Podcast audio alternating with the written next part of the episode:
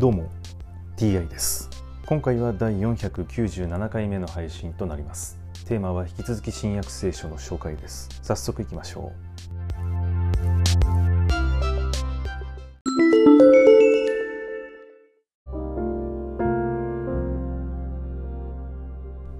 新約聖書第496回。今回はコルネリウスカイサリアで幻を見る。というお話です。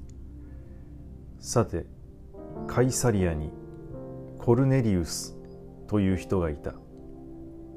イタリア隊と呼ばれる部隊の百人隊長で信仰心厚く一家揃って神を恐れ民に多くの施しをし絶えず神に祈っていた。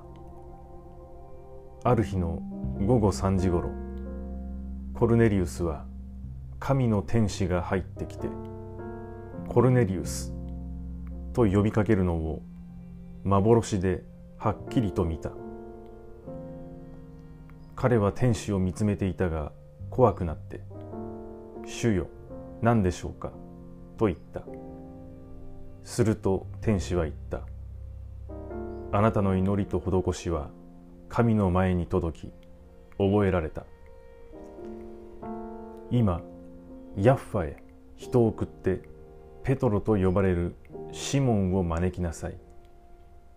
その人は川なめし職人シモンという人の客になっている。シモンの家は海岸にある。天使がこう話して立ち去るとコルネリウスは二人の召使いと側近の部下で信仰心の厚い一人の兵士とを呼びすべてのことを話してヤッファに送った。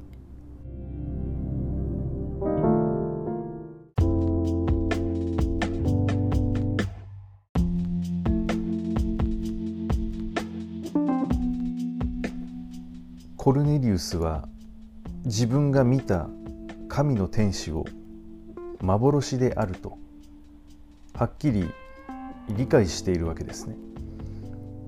幻なので実体はないということは本人も気づいているわけです。幻として認識する。幻としてはっきり見る。ですからこの世のものではないということ。そして実体というのは存在しないということは分かっているということですよね。